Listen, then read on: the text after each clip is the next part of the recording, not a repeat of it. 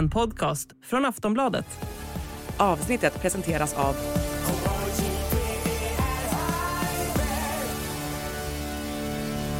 Stödlinjen.se, åldersgräns 18 år. Plock med liten kanelbulle, kan det månne bli en fransk nationalsport? Ja, efter Ulf Kristerssons virala fikafilm vet man varken ut eller in. Det finns ju så många frågor. Men den allra viktigaste ska vi ställa idag. Hur vill statsministern att vi ska uppfatta statsministern? Vad har han för avancerad kommunikationsstrategi egentligen och hur lirar den med svenska folket?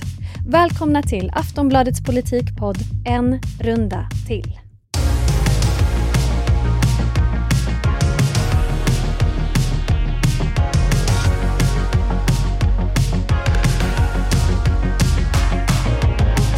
Hej! Hej Olivia! Först tänkte jag göra ett litet kontrolltest. Är vi med i NATO än My? Eh, nej, nej, låt mig kolla. Nej, inte än. Lena, är vi med i NATO än? Nej, men min eh, spådom från förra veckan står sig i mitt huvud. Nämligen att runt den första mars kommer vi vara det. Oh, vi har ett datum Lena. Det är så vackert. Ja, eh, nej, nu, nu i backarna. Jag sa runt första mars. runt första mars. Så det kan också, om man, liksom, om man utvidgar begreppet runt så skulle det också kunna vara första mars, första april, nej, maj. Så, nej, nej min, min prognos uh, den är ändå att det kanske är en vecka åt vardera hållet, men ungefär där. Är Billström med dig på det här tåget? Det har jag ingen aning om. Jag har inte förankrat det hos honom. Vi gör det här kontrolltestet även nästa vecka, mm. så ser vi. Mm. Det är ju kanske inte dags för EU-valrörelse än. Eh, valet till Europaparlamentet sker som vi tidigare konstaterat den 9 juni. Men partierna håller på att värma upp och ladda sina kanoner. I dagarna berättade Miljöpartiets första namn Alice Bakunke och Moderaternas första namn Thomas Tobé att de ska åka på gemensam valturné i flera olika städer. Från norr till söder. Är det här smart av Tobé och Bakunke? Jag tycker det här är kul. Jag tycker att det här ändå är någon slags eh, kärna i demokrati, att man åker ut och träffar väljare och man debatterar när man har utifrån att man har olika ideologiska ståndpunkter och politiska förslag och inte bara har liksom någon så här sluggerdebatt. Jag tycker att det här är en rolig form. Jag kanske är den enda som gör det, men jag tycker att det är kul. Vi kan väl höra med Lena?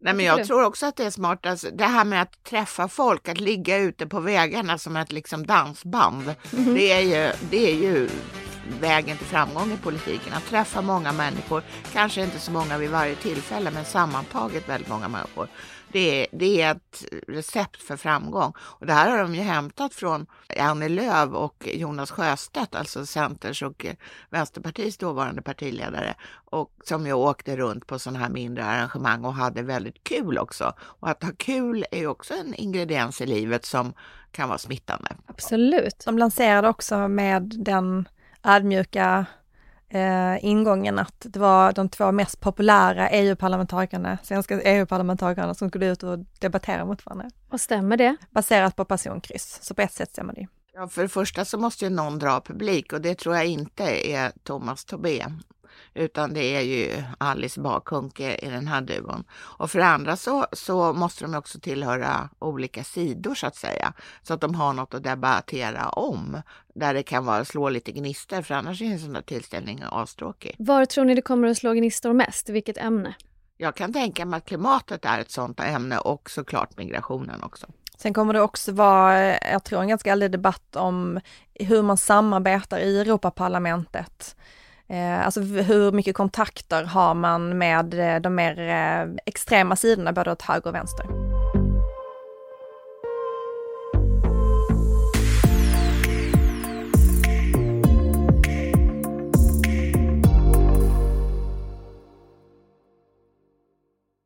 Ingen, och då menar jag ingen, kan ha missat den där Instagram-videon från Sveriges statsminister som han publicerade i måndags. Men låt oss ta del av den en gång till for the cheap seats in the back. Dear President Macron, I am so looking forward to welcoming you to Sweden. But first, let me introduce you to some Swedish things and behaviors. In Sweden, we have a saying that goes Det finns inget dåligt väder, bara dåliga kläder. There is no such thing as bad weather, only bad clothing. Well, you will hear this if you start complaining about the snow. We also have this very important thing called fika. If you try to skip this opportunity to sit down, have some coffee and a kanelbulle, there will be serious consequences. And lastly, we love to stand in line. If you try to jump the queue, tränger dig, we will be very angry but still stay silent. We might write you an arg lapp, an angry note. Swedes do not like to make a scene in public. Now you are more than prepared for your stay. Mr President, welcome to Sweden. Eh, vi ska gå in på vad ni egentligen tyckte om det här tilltaget, men jag vill veta My, vilket var syftet med den numera famösa kanelbullevideon? Ja, men att vända blicken från Macron till sig själv. Mm, men det, Det var är ju Macron som skulle komma på statsbesök, inte Ja, det det lite väl- taskigt mot gästen? Det var väl också att uppmärksamma statsbesöket, men framförallt var det ju att tala till de svenska väljarna och att eh, få dem att se att det här är Ulf Kristerssons första statsbesök och att det är Macron som kommer. Wow. Ja, det är ju eh, Frankrikes president Emmanuel Macron som har varit på statsbesök i Sverige några dagar här i veckan. Han tackade artigt för filmen i en kommentar på Kristerssons Instagram. Käre Ulf, tack för informationen, bla bla, jag kommer väl förberedd, bla bla, ser fram emot att ta en fika. Eh, om han skrev det eller någon av hans medarbetare, det låter vi vara osagt. Men det var inte slut där med den här filmen, för på en presskonferens hände detta. Ulf, eh, din välkomstvideo till Macron tog väldigt fart. Det var många som skrev krönikor, många reaktioner. Ehm, hur tycker du att den landade och har du snackat med Macron om det här? Det har jag verkligen gjort. Den landade mycket bra. Han var mycket entusiastisk. Sen när vi hade vårt tätt a tät, vårt samtal på tu hand, så åt vi också en god kanelbulle och drack kaffe. Så han var, han var på ett utomordentligt gott humör. Jag tror att han fattade glimten i ögat i detta. Han var mycket entusiastisk, säger Ulf Kristersson om Frankrikes president. Lena, vad tror du att Macron tänkte när han nåddes av filmen? Ja, om jag hade varit Macron så hade jag tänkt Ulf Kristersson har mentala defekter. Han tror inte att jag känner till snö. Han tror att jag tycker den där konstiga grejen han håller i handen ser god ut. Fast den verkar vara gjord av trolldeg och han verkar överhuvudtaget ha tappat fotfästet. Så hade jag tänkt. Men jag tänkte, så hade jag också tänkt så här. Okej, statsbesöket varar bara i två dagar. Kungen är min värd. Jag står ut. Jag håller ut. Men, men, Håll i, håll ut. men man får väl ändå anta att Kristersson och hans stab ville leka med humor. Humor vet vi ju, det, det, det landar ju olika. Folk har olika typer av humor. Kan man se någon glimt, tycker du, av att den ändå skulle kunna tänkas vara lite rolig, Lena? Nej, den hade kunnat vara rolig Mhm. om den hade framförts med någon typ av professionalism. Och eh, det gjorde den inte. Därför blev den bara oerhört tafflig. Och till exempel här att Macron inte känner till snö. Det, Frankrike är ett land fullt av alper, jag bara påminner. Halva landet är i princip täckt av snö. Mm, det finns en poäng där faktiskt. En annan aspekt är ju, får man skämta? När världen liksom befinner sig i lite av ett ak- akutläge, ett alarmläge, My. Vad, vad tycker du? Ja, jag tycker man får skämta. Mm. Det Är, han- du, är du så här, man får skämta om allt? Absolut. Ja, ja. Jag är ju en väldigt entusiastisk stand-up-följare. Jag tycker man får skämta om allt. Jag tycker väldigt mycket om humor. Jag anar ett men. Men ska en statsminister göra det? Det är inte professionell stand-up-komiker. Det är inte någon som sysslar med det här uppenbarligen dagligdags. Det är inte någon som har finessen. Och sen så handlar det ju också om så intentionen, att det inte handlar om att välkomna Macron, det handlar om att komma med ett eget budskap i första hand egentligen. För jag menar om man vill välkomna Macron och skicka ett personligt meddelande så måste det finnas andra sätt Än Än- att lyfta en kanelbulle gjord av trolldeg. på Instagram. Mm. Det är ju många som med er har kritiserat det här tilltaget, däribland PR-experten Paul Ronge. Han benämner det hela som trams och så sa han då det är otroligt dålig stämning i världen och då kommer man dragandes med någon jävla knätofsvariant. Och så sa han också jag är intresserad av vad Kristersson har för PR-människor runt sig. De kanske har hittat något som jag inte kan förstå. Och det här för oss in på dagens ämne. Bilden av statsminister Ulf Kristersson, den han vill skicka ut, den vi faktiskt får och hur väl den här bilden rimmar med ämbetet som han ju innehar.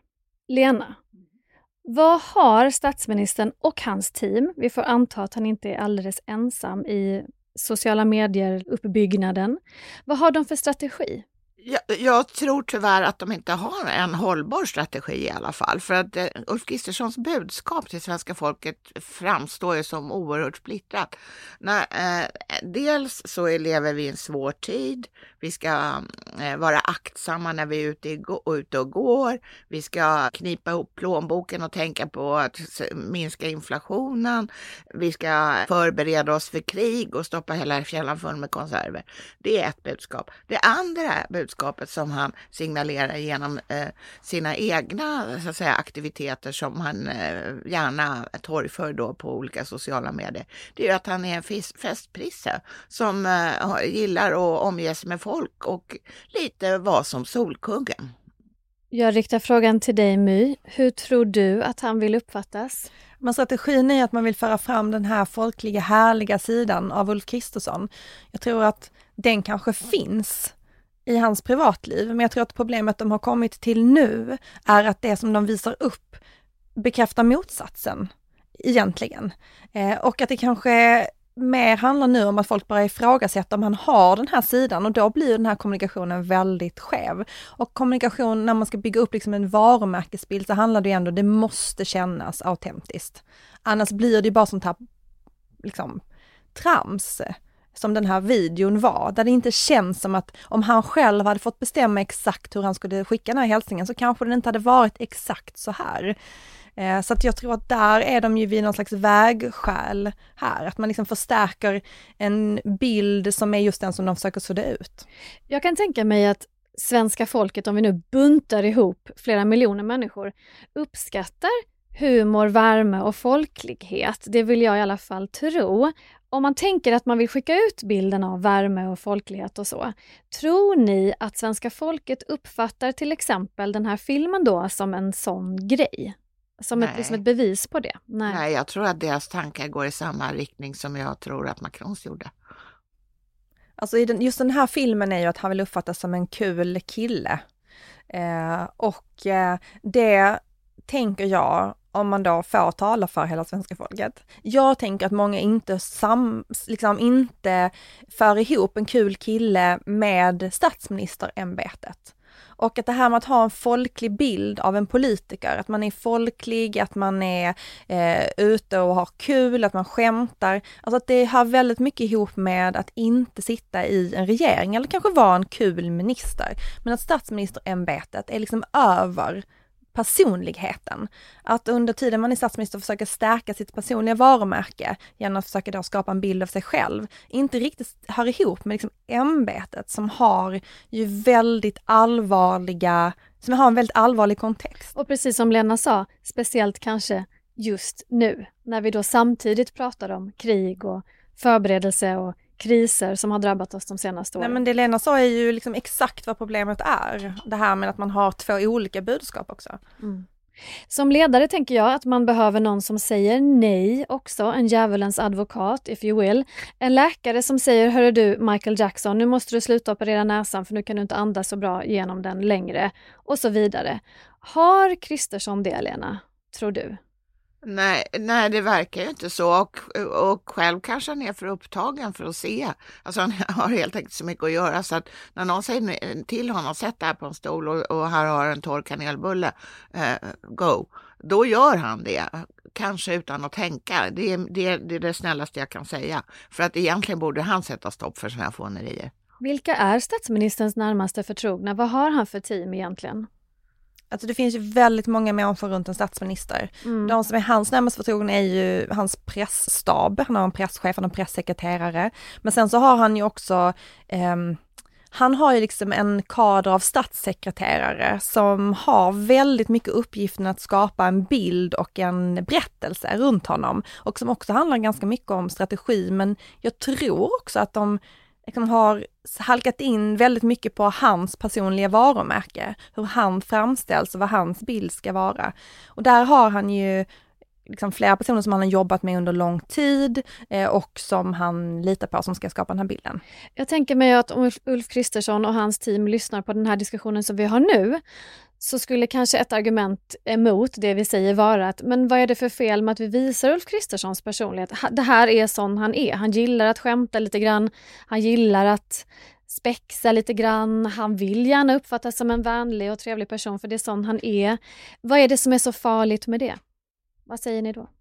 Men eh, är det så man uppfattar honom? Det, det tror jag inte alls. Nej. Det är det som är problemet Ja. menar du, att diskrepansen finns? Ja. Ja, det är Mm, verkligen mm. det som är problemet. Det är tvärtom så att man uppfattar honom som någon som flyter ovanpå, som firar sin födelsedag i, ett, i en månads tid och avslutar den med en bjudning som i och för sig en fjärdedel tackar nej till, men ändå eh, 250 personer ungefär dyk, eh, är, då, kommer till det här inviterade kalaset som eh, Eh, allmänheten dessutom inte får tillträde till därför att eh, media var förbjuden där. Och trots att det var skattebetalarna som stod för fiolerna. Det är ju också, det är ju inte något sätt att visa någon trevlig typ utan det är en människa som vill glänsa. Ja, låt oss stiga in på det här minglet på Rosenbad. För fikafilmen till Frankrikes president är ju ett exempel på bilden av Kristersson. Ett väldigt intressant sådant, men det finns som sagt fler. Du tog upp det här Lena, eh, att Kristersson alltså firade 60 år i princip en månads tid faktiskt. Och kulmen var då den här mottagningen på Rosenbad. Och den vållade ju viss debatt. En del tyckte att det var osmakligt att skattebetalarna fick punga ut för, för minglet. Andra ifrågasatte tidpunkten och så vidare. Eh, Lena har sagt vad hon tyckte om kalaset även i förra avsnittet My. Va, va, vad tycker du att det här firandet gjorde för bilden av statsministern? För det är den vi talar om idag. Ja, men jag håller med Lena, det Lena sa innan. Det handlar egentligen om vad man skickar för budskap till väljarna kontra då det man själv gör. Och hade vi levt i en högkonjunktur där allting var festligt som det var för de åren, några år sedan som vi alla minns med glädje, då tror inte jag att det hade liksom blivit en debatt om det eftersom den andra statsministern som vi också pratade om förra avsnittet har också haft mottagningar. Men att det blir den samlade bilden här i de här liksom, ekonomiskt tuffa tiderna, eh, vi är på väg åt sämre tider, då har ju det här varit en månad som har varit väldigt mycket fokus på bara personen Ulf Kristersson och inte statsministern Ulf Kristersson. För att han har ju inte bara firat med den här mottagningen utan han har ju firat med flertalet eh, tårtafikor i riksdag och Rosenbad. Han har haft en privat fest. Han har haft en resa till Sydamerika med familjen. Eh, alltså det finns flera steg i det här som jag tror att när det väl landade i den här mottagningen så började ju Det handlar alltså så vanligt om timing kan man säga. För att Ja, det handlar som vanligt om omdöme skulle jag säga. Mm, Timing och omdöme. Alltså hade han varit kunglig så hade han ju varit eh, kallad partyprinsen direkt Mm, mm. vid det här laget efter den här månaden. Ja, jag hör dig.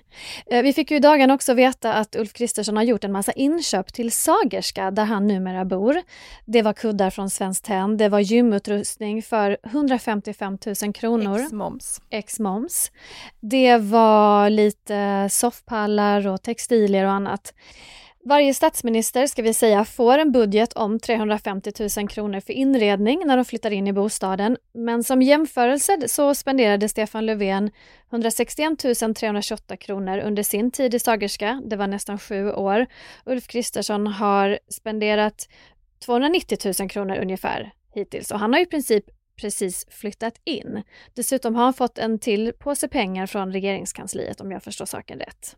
Alltså, om vi ska vara jättepetiga så var han mer än sju år. Ja, petiga ska vi vara tycker jag. Och nu är vi ju inne på kronor och ören så det är väl viktigt att det blir rätt.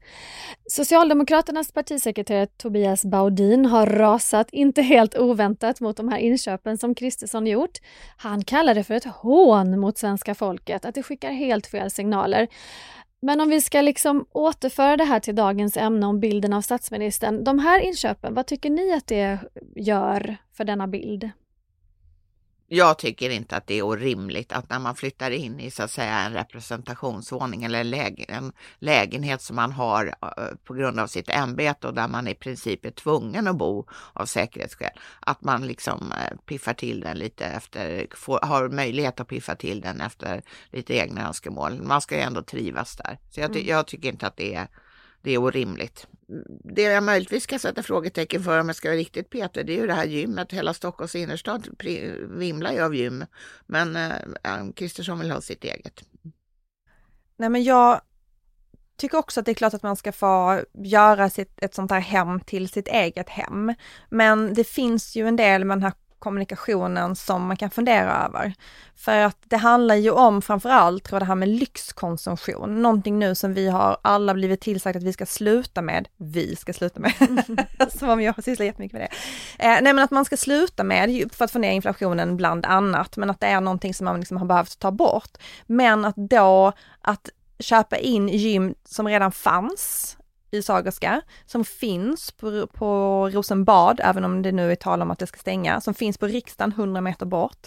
Eh, alltså det är ju den typen av, av eh, lyxkonsumtion som sticker i folks ögon och som blir väldigt svår att förklara eller kommunicera. När det finns verkligen möjligheter, ibland, och nu går vi in i det här igen när vi tycker att vi hjälper partier hur man ska mm, kommunicera. Men, mm, mm. Favoritgren. Men det, det finns ju möjligheter att ha en annan kommunikation här. Det finns ju möjligheter att säga att man är en restriktiv statsminister för att det är det som samhället och landet behöver just nu. Och vi kan ju påpeka att en av Ulf Kristerssons företrädare, nämligen Fredrik Reinfeldt, partikamrat till Kristersson, han gick på ett vanligt gym på äh, Regeringsgatan och, och, och knackade på dörren tillsammans med sina livvakter när de öppnar klockan sex. Kan man köpa kuddar på till exempel Mio eller Åhléns eller något annat nej, nej, nej. bolag istället för Svenskt Tenn? Nej. Nej. Nej. jo, det är klart man kan. Nej, men för det handlar ju också om att det sticker alltid i människors ögon att skattepengar går till sånt som en vanlig person inte har råd med. En vanlig... Men nu är han inte en vanlig person, Nej. han är statsminister. Ja, absolut, men det är inte hans pengar. Eh, jag tror inte någon hade tyckt att man hade brytt sig om han hade lagt 80 000 av sina egna pengar på textilier och tyger till det här hemmet Men som han har gjort. Men om han får 350 000 kronor att handla inredning för, varför ska han inte handla inredning för 350 000 För att man inte måste handla ah, inredning för just exakt så mycket Om jag ska lite försvara de här kuddarna från Svensk Tenn så är det ju så att den här våningen, även den privata delen i Sagerska, är ju möblerad som en katalog från Svensk Tenn. Så man vill ha något som helt flyter in så, så, så, ska, så eh, kan man ju köpa kuddar från Svenskt Tenn. Josef Frank och Estrid Eriksson och allt vad det nu heter. Det ska in där på Sagerska. Det kan man väl i och för sig ändå förstå att man vill ha en viss stil. För sen kommer... Den stilen finns nog redan där. Sen kommer Macron. Ja, den finns ju, men, men ja. om man vill byta kudde så kanske... Ja, jag, jag försökte hitta något förmildrande.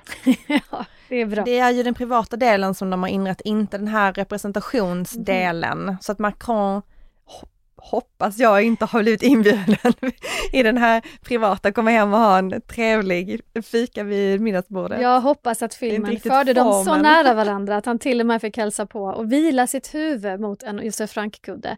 Om vi går vidare i exempelfloran, för i slutet av september så höll Ulf Kristersson ett tal till nationen som vi också diskuterade väldigt mycket då. Vi ska lyssna lite grann.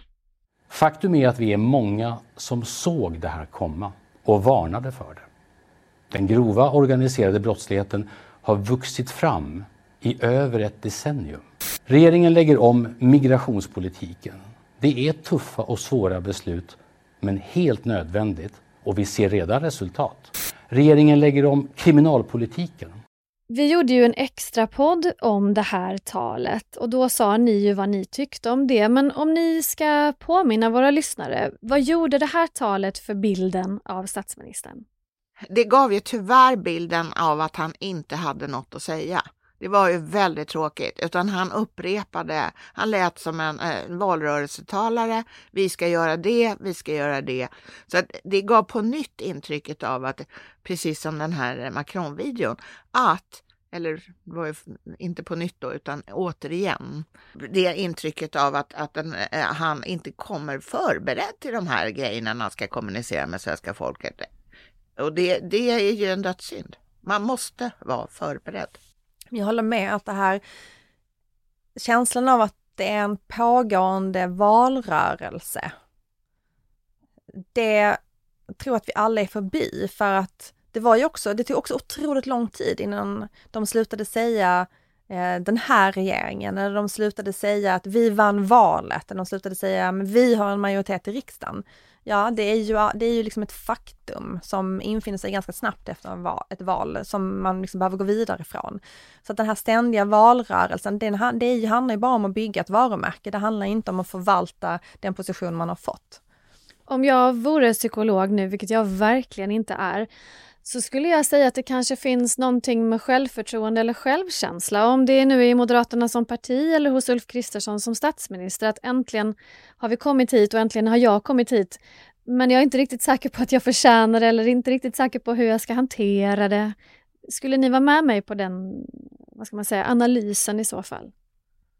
Att det finns någonting som skaver, för varför skulle man annars fortsätta hålla en valrörelse eller behöva för, försvara en kanelbullefilm. Nej, men det skulle verkligen överraska mig för att eh, Ulf Kristersson är ju en politiker med lång politisk erfarenhet. Han har suttit i regeringar förut, han har styrt, varit med i, i toppolitiken i Stockholms stad eh, och styrt i Stockholm, Sveriges största kommun.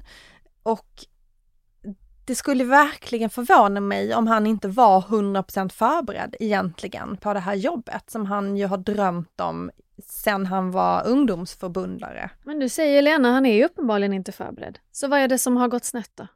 Nej men förberedd på enstaka grejer, men jag tänker just förberedd just på att vara, ha den här positionen och att regera.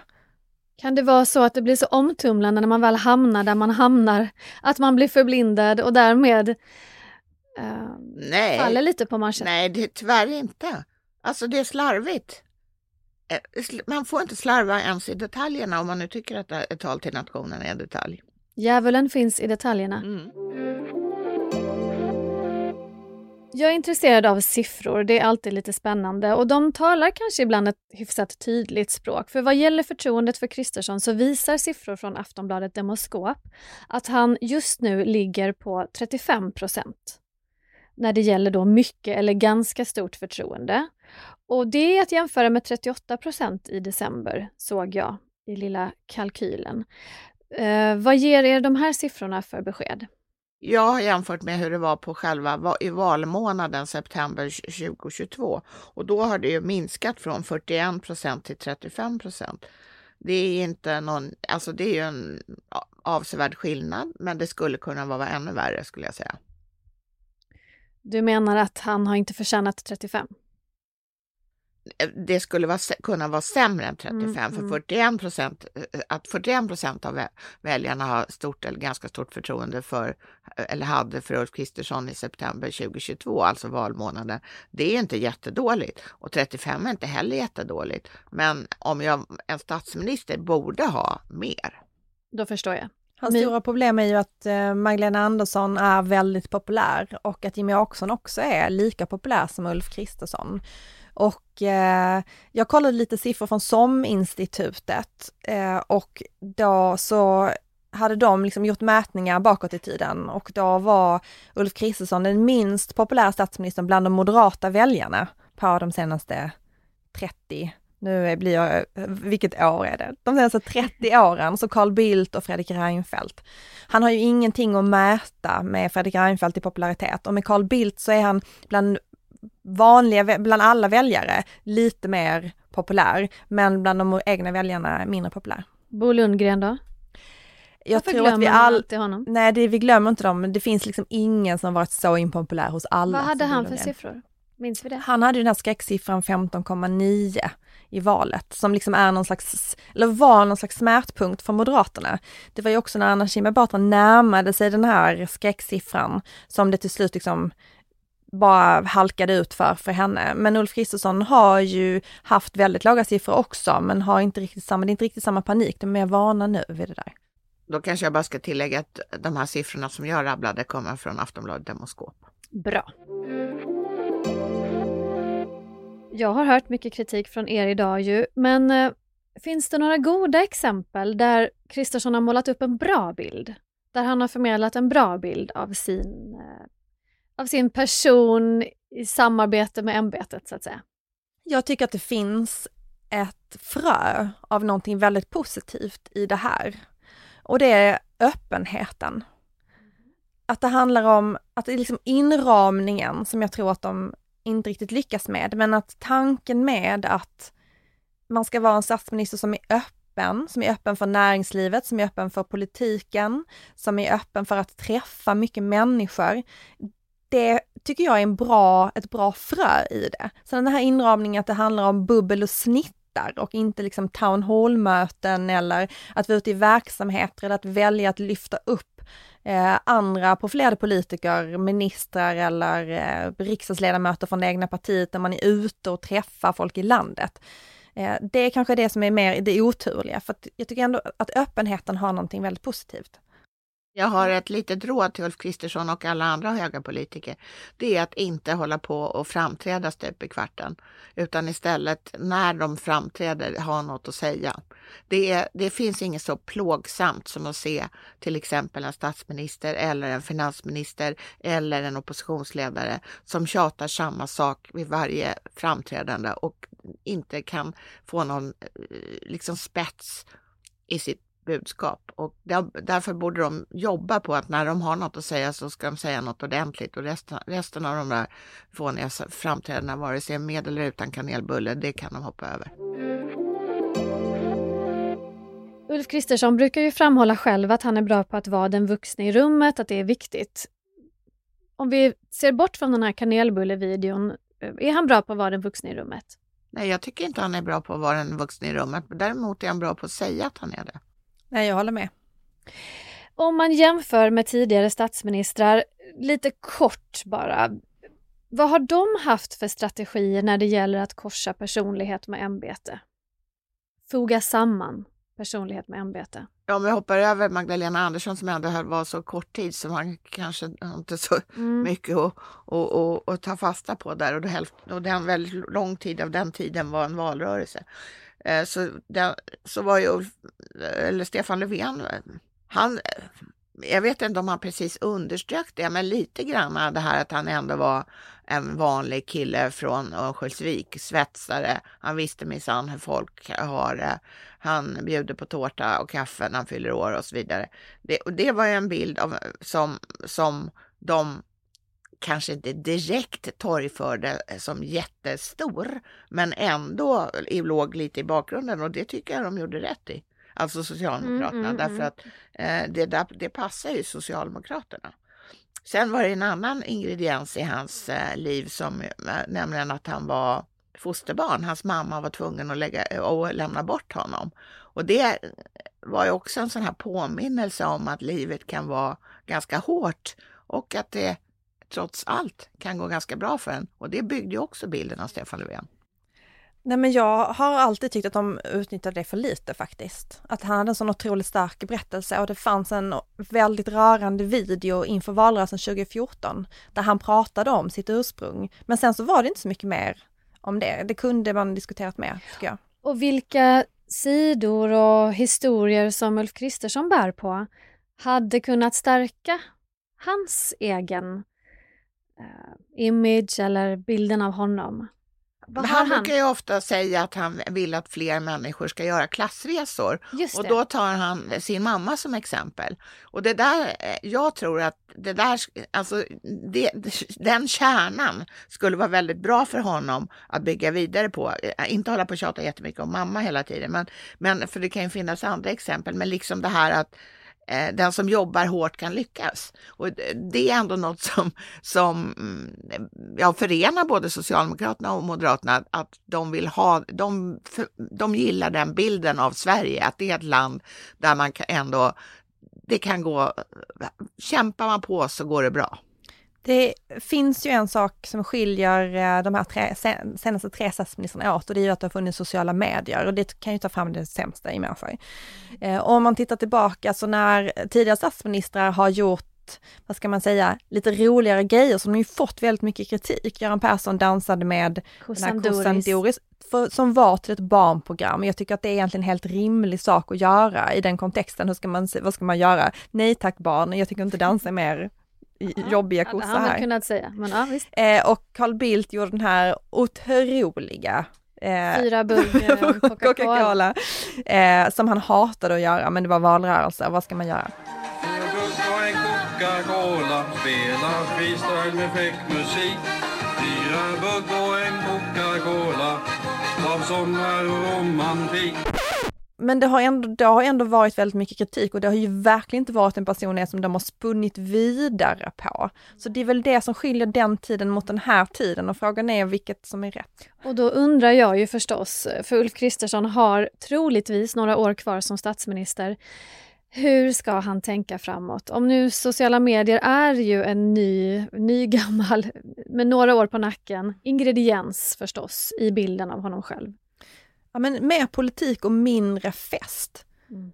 Alltså det kan vara dåligt att kallas för en tråkig politiker, men inte om man är statsminister. Det är ingen som förväntar sig en kul statsminister. Skärpa, fokus, mindre... Han försöker leva upp till någon förväntning som Sidor. ingen har. Mm. Men, men jag tycker inte att det gör något att man är kul. Men man ska ju vara kul på det som är hans jobb.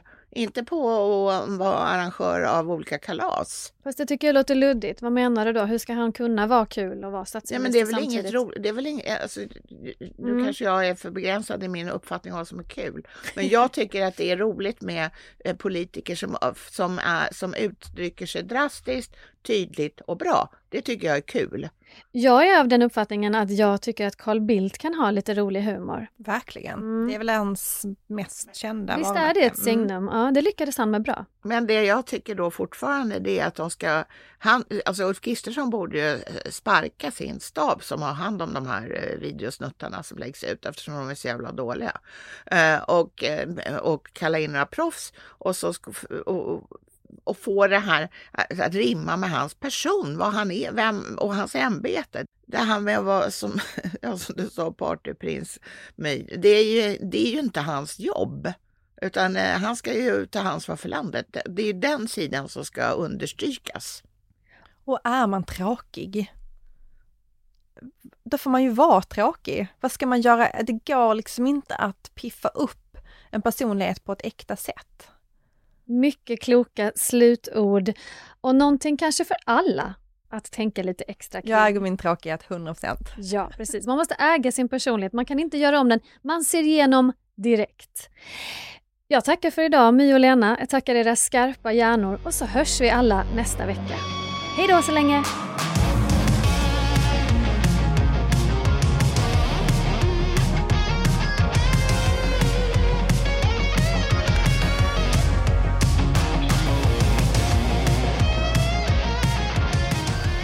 Du har lyssnat på en podcast från Aftonbladet. Ansvarig utgivare är Lena K Samuelsson.